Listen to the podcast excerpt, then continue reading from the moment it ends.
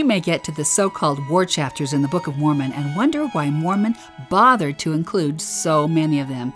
Yet he was a prophet who'd seen our day, and if ever there were chapters as fresh and relevant as today's news headlines, here they are. They are filled with the best heroes like Moroni, who hoist the title of liberty, and the darkest villains like Amalickiah, who prosper by deceit and betrayal, and underscoring it all is an existential question What is the price of freedom? Hello, our dear friends. We are Scott and Maureen Proctor, and welcome to Meridian Magazine's Come Follow Me podcast, where today we look at Alma chapters 43 to 52 with a lesson called Stand Fast in the Faith of Christ.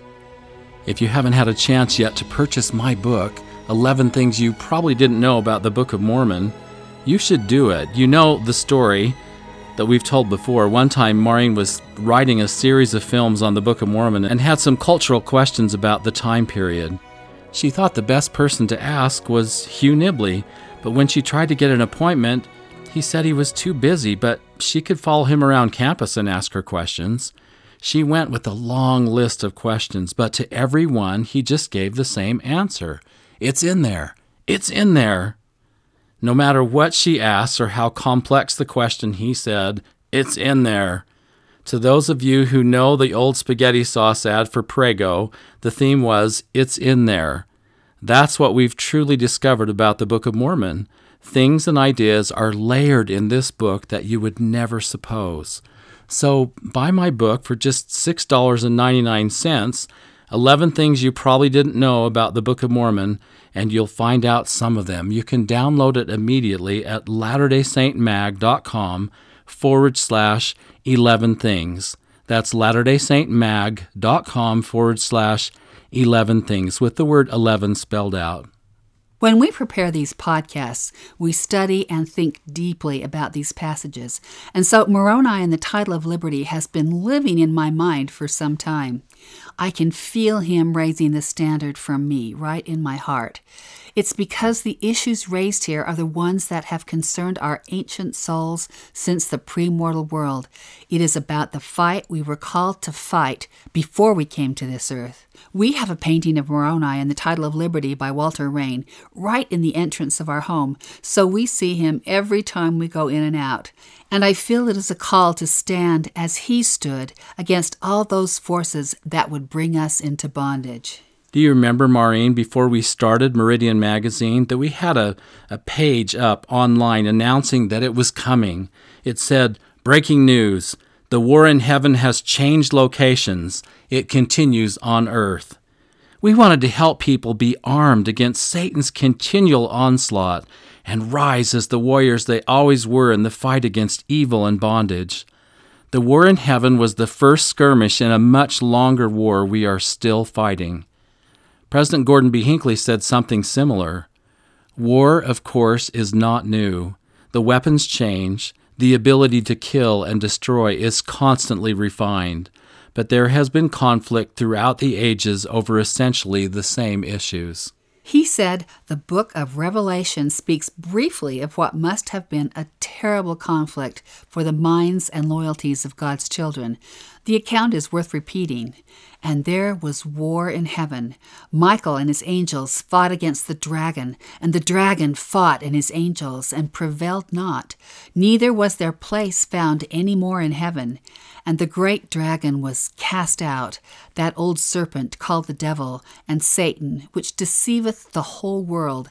He was cast out into the earth, and his angels were cast out with him. So note, where were Satan and his angels cast? into the earth. The battles in the Book of Mormon are a replay of that first battle before the reaches of our memory and the battle that continues for our soul today. It is about freedom, about moral agency. Here, it is as straightforward as we can say it.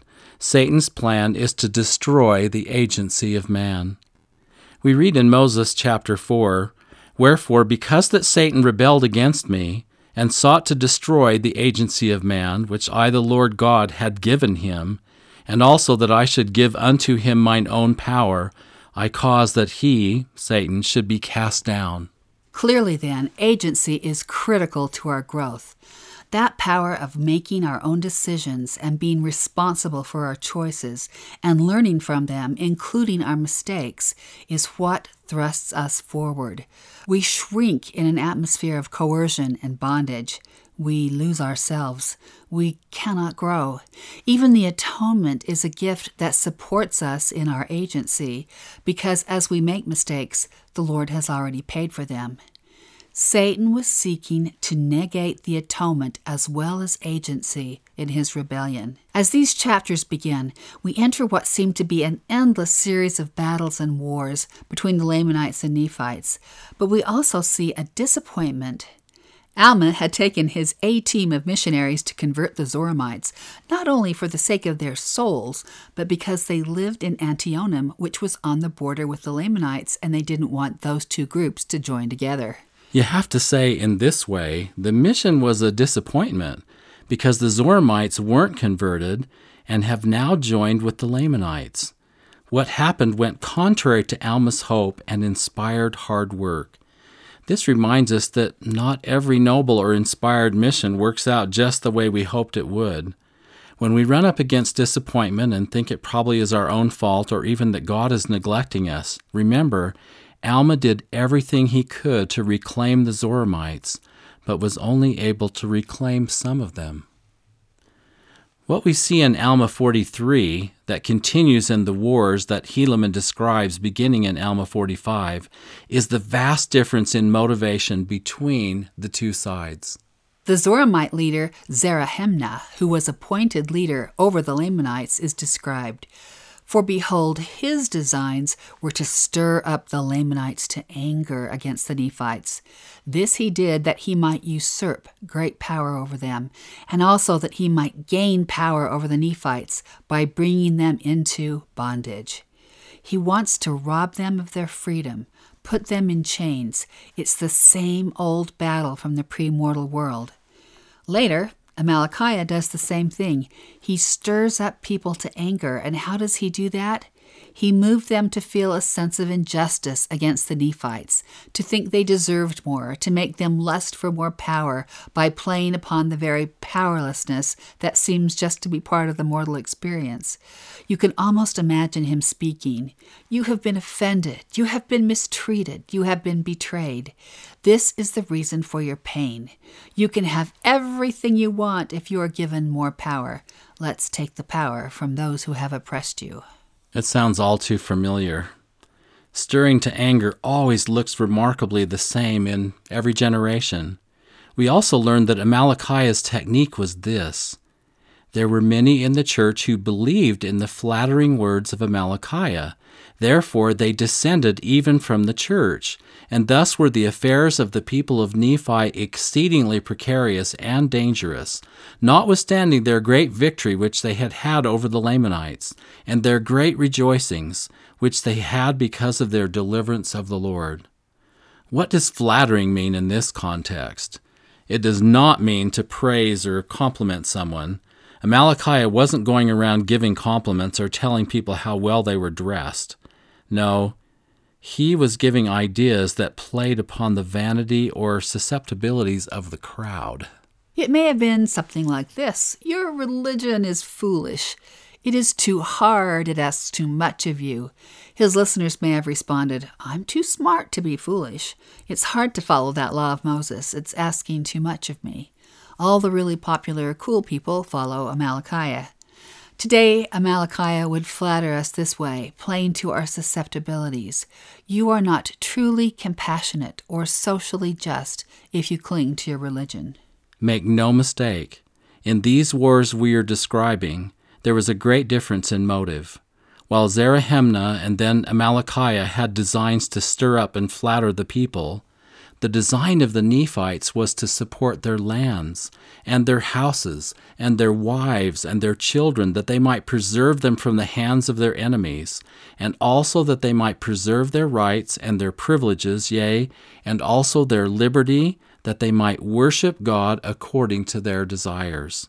For they knew that if they should fall into the hands of the Lamanites, that whoever should worship God in spirit and in truth, the true and the living God, the Lamanites would destroy.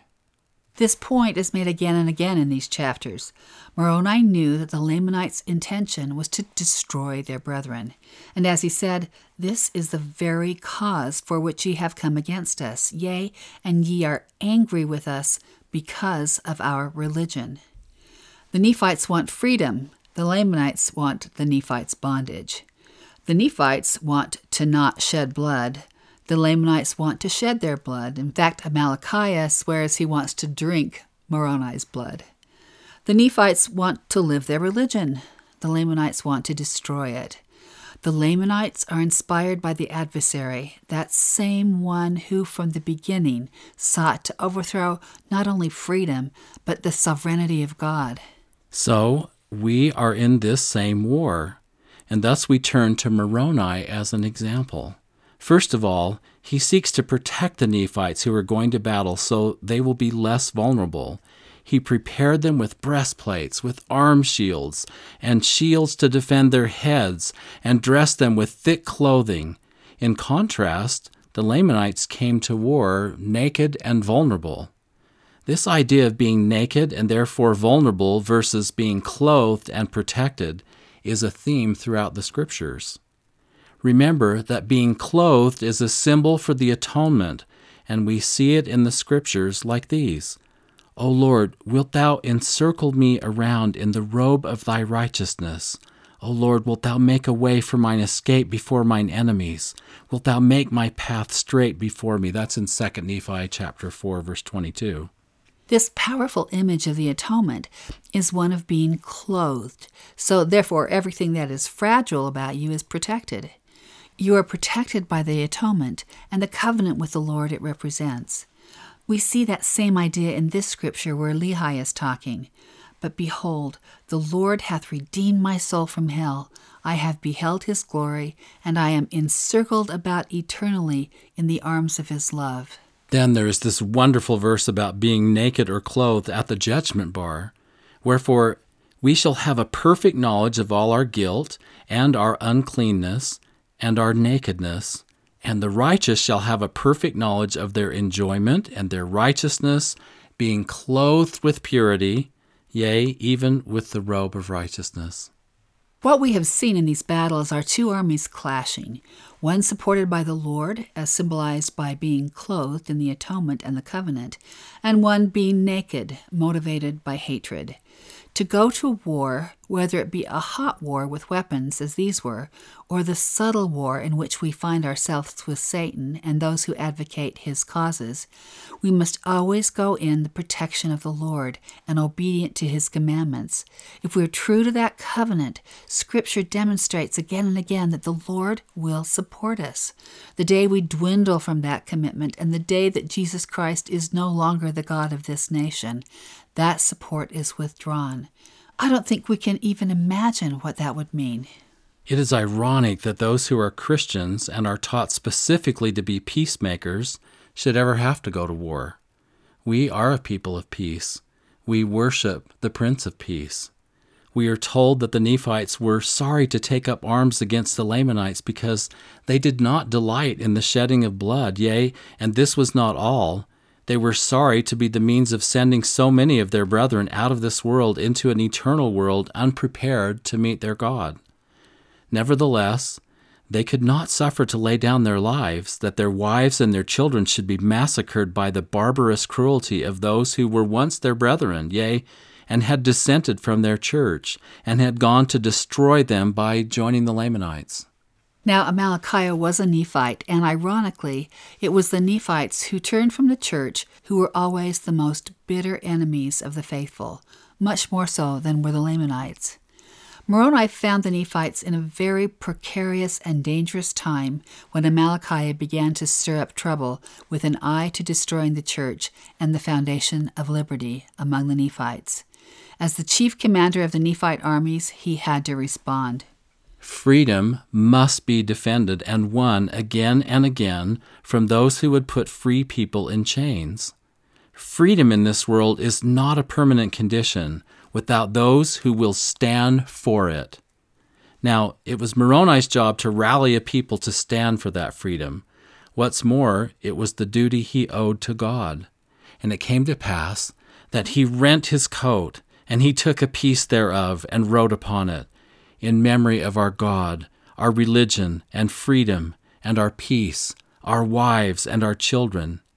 And he fastened it upon the end of a pole. And he fastened on his headplate, and his breastplate, and his shields, and girded on his armor about his loins. And he took the pole, which had on the end thereof his rent coat, and he called it the title of liberty. And he bowed himself to the earth, and he prayed mightily unto his God for the blessings of liberty to rest upon his brethren, so long as there should a band of Christians remain to possess the land. Notice how he puts on his armor before he raises this banner. He is putting on the whole armor of God as he raises this title of liberty. On it are the things worth fighting for. When God, religion, freedom, peace, and family are on the line, you cannot be passive. Elder Ezra Taft Benson gave a stellar talk in 1966 called Protecting Freedom and Immediate Responsibility, where he also quoted several other prophets about the importance of defending freedom. Elder Benson said, History, both sacred and secular, clearly records that the struggle to preserve and safeguard freedom has been a continuous one. Prophets of God, as watchmen on the towers, have proclaimed liberty. Holy men of God have led the fight against anarchy and tyranny. Moses was commanded to proclaim liberty throughout all the land unto all the inhabitants thereof. Why have prophets of God been commanded to proclaim liberty and lead the battle to preserve freedom? Because freedom is basic to the great plan of the Lord.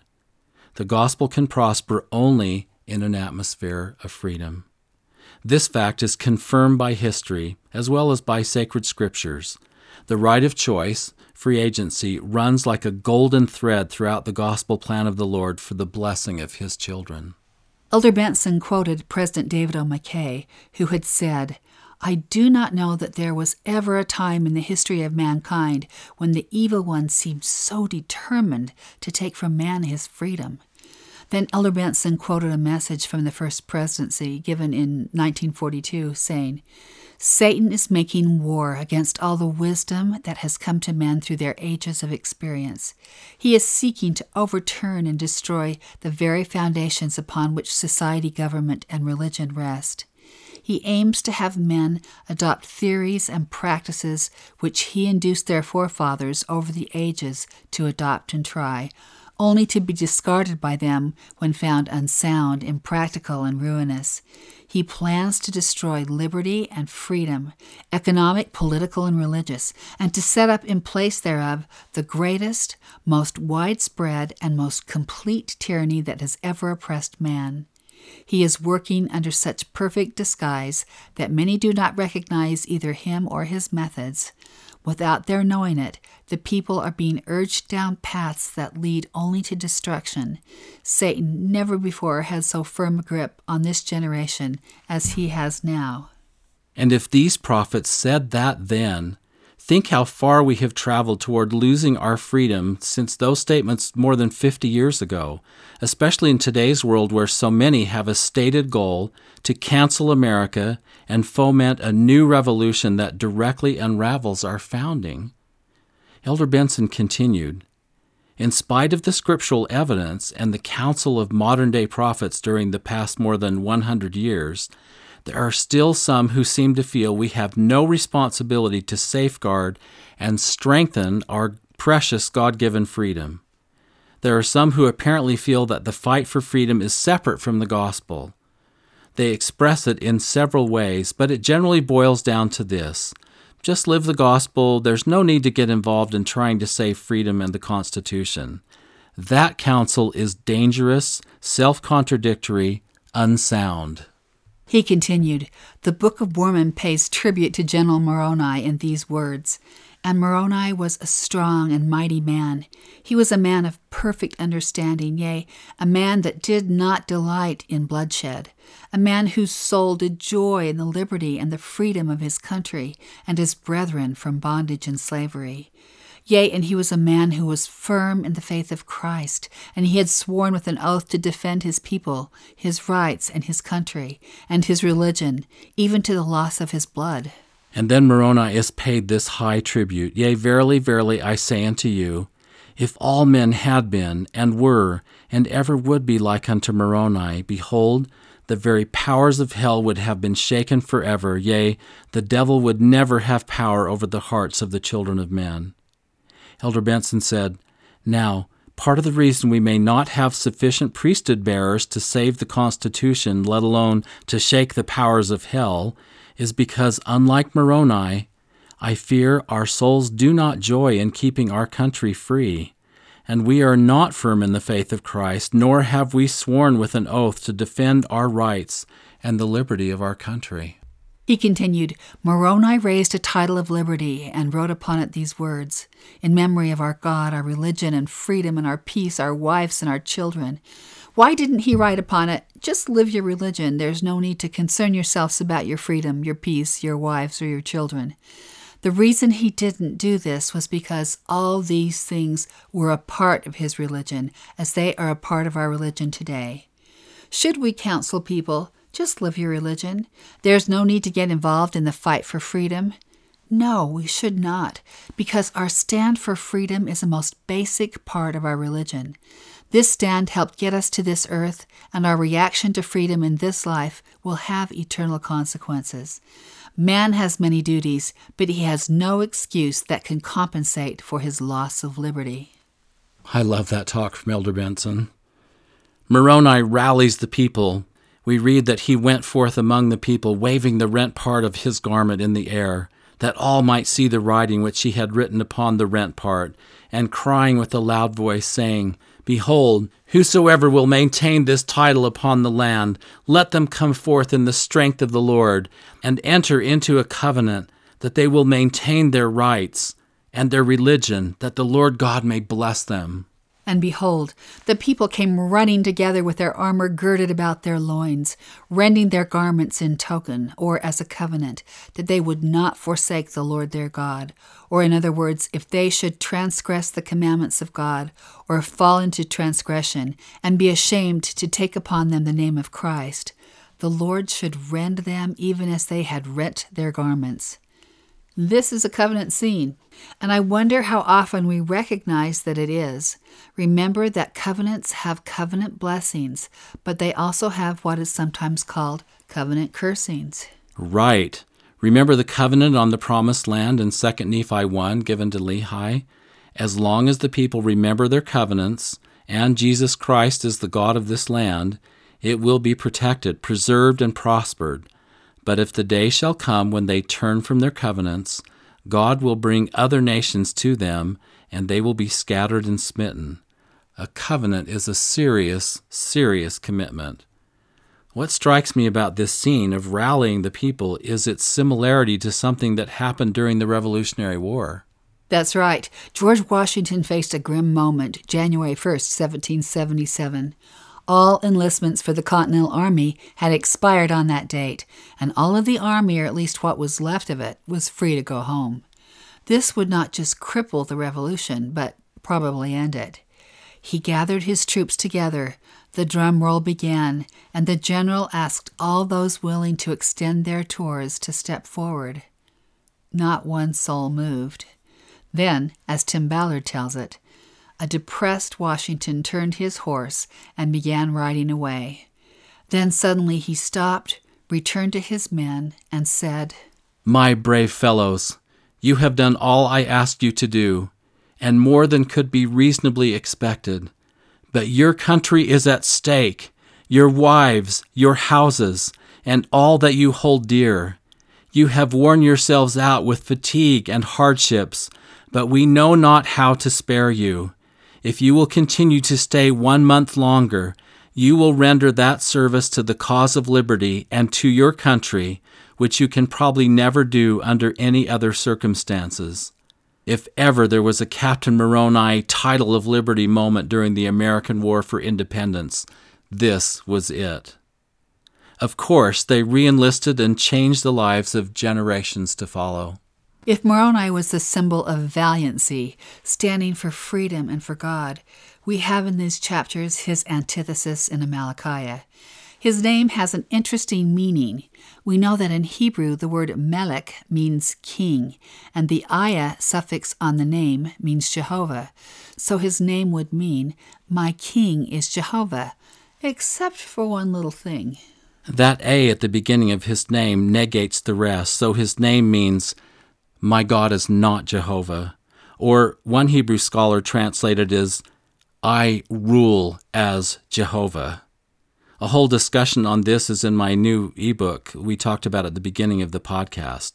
The perfect nemesis for the noble Moroni and a name so appropriate for one who sought to destroy the religion and freedom of the people.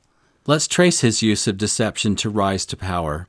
Historically, leaders and political movements, however evil they are, gain power by posing themselves as standing for something good, social justice, or ridding their followers of a group they dislike. Amalickiah first sought to lead the Nephites, but seeing that the people of Moroni were more numerous than his followers, and that some of his own people were doubtful concerning the justice of the cause in which they had undertaken, he took those people who would come with him and departed into the land of Nephi where the Lamanites lived. The idea was if you can't gain position or power with the Nephites, why not become king of the Lamanites? With his flattering words, silver tongue, and sheer presence, he might have made headway, but in addition, his absolute ruthlessness, will to power, and ability to deceive and betray won him what he wanted. From the beginning, as he pretended to be a friend, he had it in his mind to dethrone the king. A reminder that those who would grab power are not always who they appear to be. First, Amalickiah stirred up the anger of the Lamanites to go to war against the Nephites, convincing the king to send out a proclamation of war. But fearful for their lives, many Lamanites were fixed in their minds with a determined resolution that they would not be subjected to go against the Nephites. And these many gathered at the top of a hill called Antipas. They were led by a man named Lehonti. Amalickiah is put in charge of the Lamanite army who will fight and goes to the base of the Mount Antipas with a strategy in mind. It was his intention to gain favor with the armies of the Lamanites that he might place himself at their head. Now, we have a story that demonstrates subversion by degrees. The old frog put into a lukewarm pot where the temperature is raised so gradually he doesn't realize it's boiling. At night, Amalickiah sent a secret embassy into the Mount Antipas, asking Lehonti to come down to the foot of the mount, for he desired to speak with him. Lehonti is too afraid to come, yet Amalickiah persists. He sent a message a second time, and then a third with the same request. Then the fourth time, Amalickiah sends a message to come to the base of the mountain and asks Lehonti to bring his guards with him. And you know, this time he agrees. What are you thinking, Lehonti? It reminds me of a movie where you know the killer is just behind the door at the end of the hall, and you watch the protagonist walk to the end of that hall and begin to open the door. Watching this, you want to scream, Don't do it! Please don't do it! That's right. Don't do it, mate. It's not worth it. I have wondered after standing against these devious requests for three times what made Lehonti finally relent and go down that mountain. Obviously, Amalickiah knew just how to appeal to his susceptibilities or vanity or weakness. Now, Amalickiah betrays the Lamanite army he is leading as well as he makes a secret deal with Lehonti to bring his army down to surround the camp of the king's army that Amalickiah commands. He makes Lehonti the chief commander if Amalickiah could be his second. It appears he is giving up his own army to Lehonti. Not so. Here's what happens to the king's army, commanded by Amalickiah. When they saw that they were surrounded, they pled with Amalickiah that he would suffer them to fall in with their brethren, that they might not be destroyed. Now this was the very thing which Amalickiah desired, and because it was the custom among the Nephites that if their chief leader was killed, they would appoint the second leader to be their chief leader. And it came to pass that Amalickiah caused that one of his servants should administer poison by degrees to Lehonti, that he died. It was his intention to gain favor with the armies of the Lamanites that he might place himself at their head. Wow, Lehonti, destroyed by degrees. First in coming down that mountain when you knew better, and then poisoned just a little at a time by the man you thought you could trust. It reminds me of a talk BYU professor Kerry Muhlestein gave about why you must be wholeheartedly holy. It's easy to leave the path of discipleship by degrees. He said, During the two decades I've been teaching the Old Testament, I have found that for most of us, it just seems weird when we read about ancient Israel's struggles with idolatry. We cannot imagine why they would stop worshiping Jehovah and instead worship things carved from wood or stone or molded from metal. We ask ourselves, what were they thinking? What's wrong with them? Yet I have found that we should never ask ourselves what's wrong with them. Instead, we should ask, what is wrong with them and me? If ancient Israel struggled with something, surely we struggle with it as well. We should not ask ourselves if we struggle with a thing that tempted them, rather, we should ask how we do the same thing. He continued, I have also found that we can more easily answer this question when we come to a more accurate view of exactly what ancient Israel was struggling with. I believe we are wrong when we think they stopped worshiping Jehovah and started worshiping other gods. While some did stop worshiping God, most kept worshiping Him. They just added the worship of other gods. They worshiped Jehovah and Asherah, or Jehovah and Anat, or Baal, Shamash, Molech, and so on. The problem is that everyone around them was doing this. Their neighbors had gods that they focused on but they were also willing to adopt new gods as they encountered them. As Israel drank in the culture around them, it seemed only natural to keep worshiping Jehovah, but also to worship the things their neighbors worshiped. Most likely, many of them felt just fine about doing this because they continued to feel quite devout toward Jehovah. It is this attempt to worship more than one God at the same time that Elijah addressed on Mount Carmel when he challenged the priests of Baal during that contest, he thundered out to Israel, How long halt ye between two opinions? If the Lord be God, follow him, but if Baal, then follow him. Muhlestein said, The word halt here does not mean stop, as we usually think it does. It is used in this scripture in the same way that it's used in the New Testament, to mean that someone is lame or unable to walk. Perhaps a better translation would be, How long limp ye between two opinions? Elijah was not asking them why they couldn't choose which God to worship, but rather was pointing out that they could not really go anywhere as long as they were trying to worship both gods. Now that we know ancient Israel was worshiping both the true God and false gods at the same time, our task is, as I said earlier, not to ask ourselves if, but instead how we do the same thing. I believe there is no doubt that we all worship more than one God. Over the last 20 years, as I have tried to observe the ways in which we struggle with idolatry, I've become convinced that on the whole, we struggle with one kind of false God more than any other. We tend to worship the ideas of the world. Just like Lehonti, these ideas of the world move us by degrees. As Muhlestein continues, the problem is that the world has been shouting its ideas at us loudly and incessantly from the time we were very small.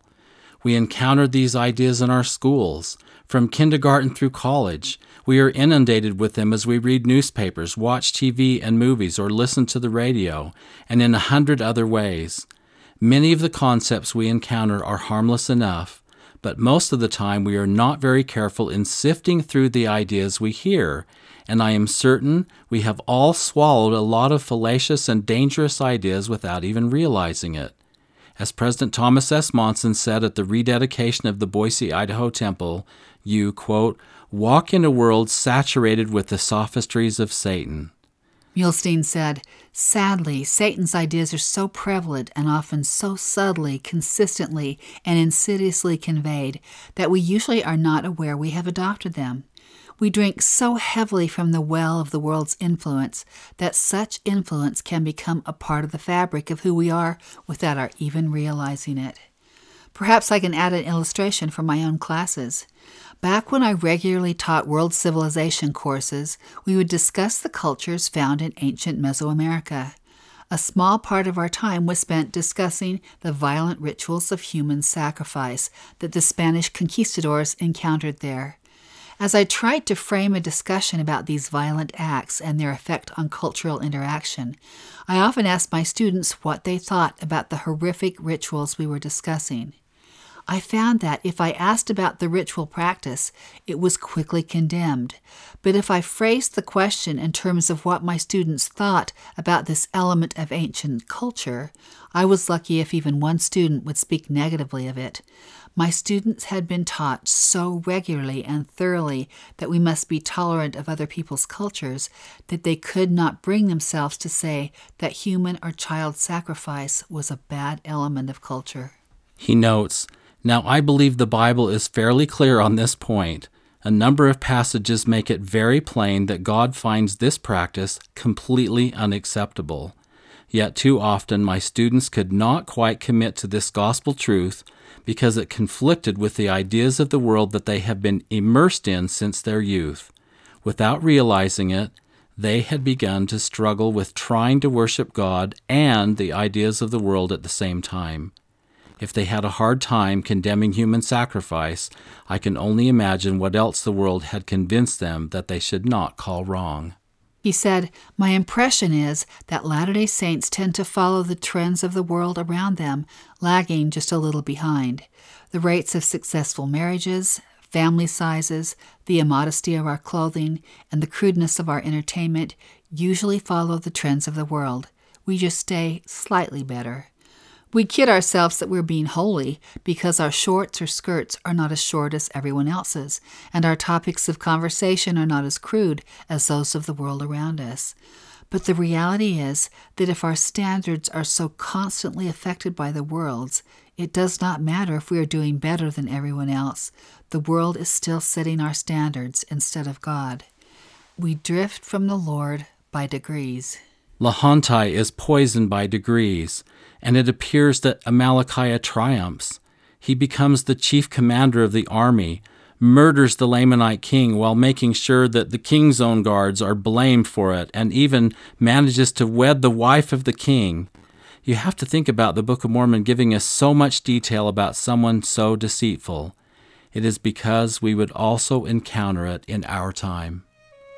And of course, Amalickiah dies with a javelin to his heart in his sleep. He doesn't triumph in the end, but he hurts thousands in his wake. That's all for today.